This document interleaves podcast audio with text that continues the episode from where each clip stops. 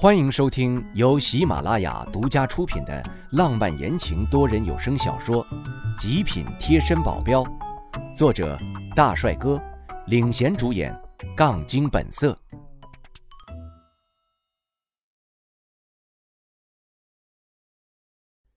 第92章，颓废的刘叔。回到江市，张金正已经把他在江市的人都给撤掉了。这么快撤掉，有一个不好，就是我没办法一下子整顿好金玉和李氏，一下子两个公司就处于混乱之中。赌场就先不说了，这可以暂时关门，但是公司不能关门呢，一关对于名誉来说就大大的降低了。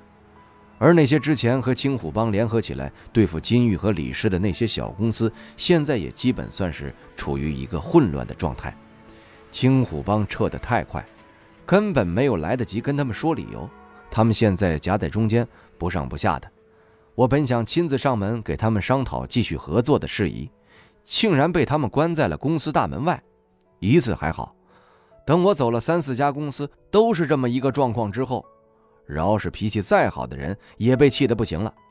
我也不可能因为这事儿再去找张金正，我可不想欠他人情，我就只好先去找刘叔了。这段时间刘叔也是身心疲惫了，张金正对他的打压也不小，他的公司似乎也在摇摇欲坠的边缘了。我看到他第一眼的反应，这真的是之前的刘叔吗？这短短的1个月，他这也瘦得太多了吧，完全就是皮包骨头了呀。他跟我打招呼都是有气无力的，很难的扯出一个微笑。小伟啊，你来啦，青虎帮那个事儿是不是解决了？现在没事了。我说呢，他把僵尸的人全撤了。这本是一件挺好的事情，可是刘叔还是一个提不起精神的样子，整个人松松垮垮的，很颓废。我问他怎么了，他抽出一根烟，先是给我给拒绝了。我不抽烟啊。刘叔不知道是怎么的，怎么给我烟呢？他自己也愣了一下，轻轻拍了一下自己的脑袋，嘿嘿，最近真是老糊涂了，都忘了你不抽烟了。说完他自己点燃了那根烟。我看向桌子上的烟灰缸，虽然不是很大的烟灰缸，但是里面都已经填满了。我记得刘叔这个清洁阿姨每天都会来打扫，这不会是一天就吸完的吧？刘叔，我抢过他手中的烟，狠狠地掐灭了在烟灰缸中，很是气愤地说道：刘叔，你看看您现在都成什么样子了，抽这么多烟还不是对自己身体不好？你这是要搞垮自己，你别忘了你还有刘艳，还有那么多事情没解决。你给我说，我都跟你一起解决了。他苦笑了一声，呵呵，解决不了了，我的公司已经完了。青虎帮的人不是已经走了吗？就算现在不能一下子起来，我们就一点一点恢复啊。他摇头，不是的，其实公司的资金早就亏空了，全被一个董事设计卷走了。要不是这次青虎帮的人来打压，我还不知道这件事儿。现在那些资金是不可能拿回来了，我的公司已经欠了一屁股债，每天都有人去要债，我是还不起啊。什么？还有这档子事儿？欠了多少？9000万。我倒吸了一口凉气，那人是谁啊？我要是找到，绝对不会放过他，怎么能让刘叔吃这个哑巴亏？算了吧，我欠他的，这下当我还清他的了。刘叔既然说的这么有他的道理，我也不好过问，只是那9000万实在是不好办，要还我也不是还不起，但是会让我这边元气大伤。最主要的是刘叔肯定不会接受我这平白无故的9000万。已经没办法了，我准备宣布破产了，这公司就让他们分了去吧，反正已经也没有什么了。等破产之后，我就带着燕子回老家做点小生意了。小伟啊，以后我也不能给你提供帮助了，你就要靠自己了。要是有什么不懂，可以来问我，其他的我也无能为力了。刘叔，您这说的是什么话？您不为自己着想，也要为刘艳着想啊。她现在还在读大学，你就把她带回老家，这让她怎么办呢？她这样自暴自弃，真让我看不过去。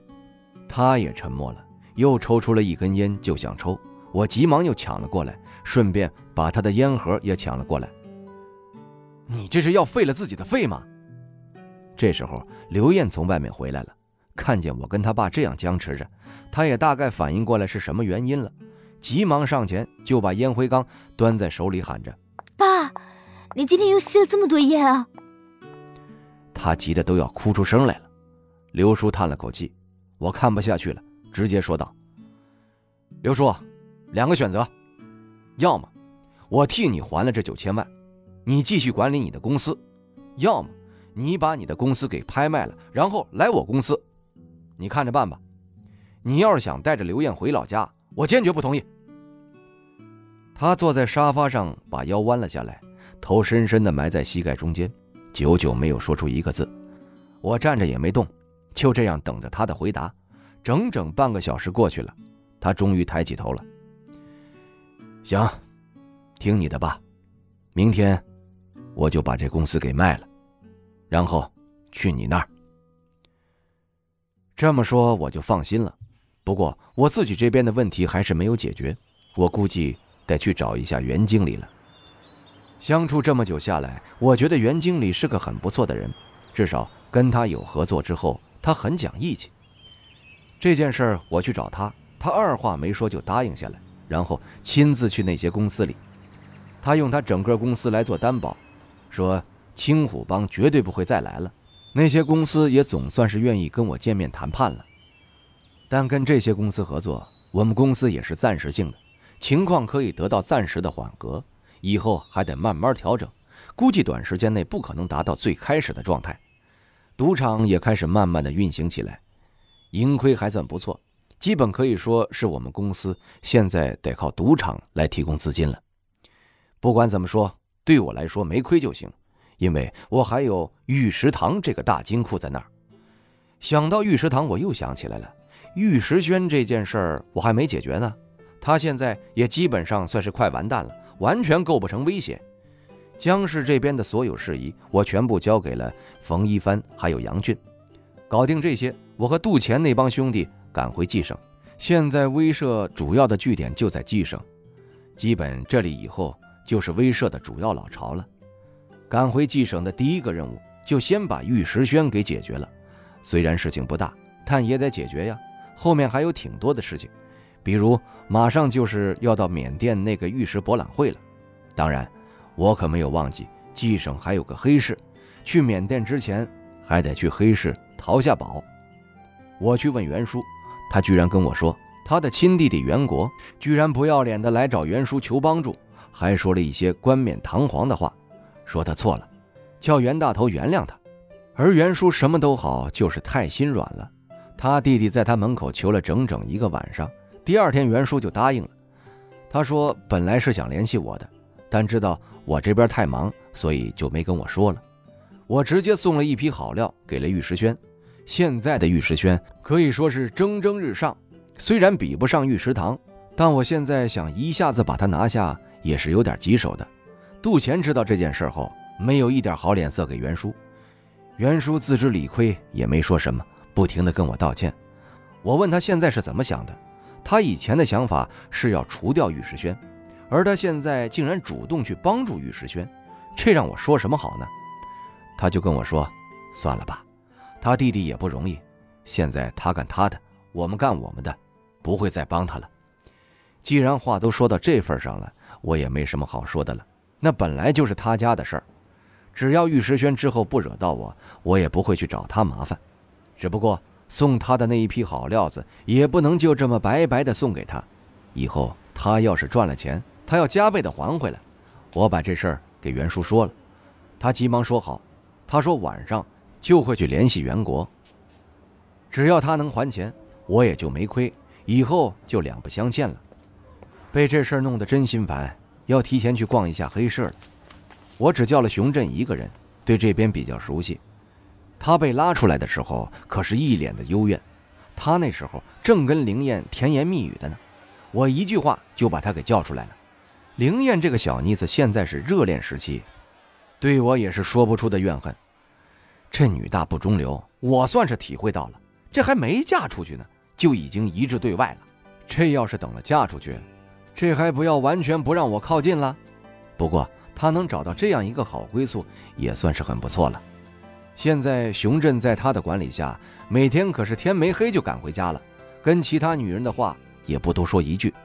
用徐天的话来说，简直比母猪会上树，天上下钱雨还要稀奇。这话听在灵燕的耳朵里，那不得了了。他一个劲儿的追问熊振以前的烈焰史，熊振要是说的一个不让灵燕满意，他就被狠狠的掐。我已经见到了，熊振的手臂或者腰上就是青一块紫一块的。让我们兄弟笑了不少时间，这活生生的就是一个妻管严呢。他自己也是有苦不敢诉，想发泄都没地儿去。听众朋友，本集已播讲完毕，感谢您的收听。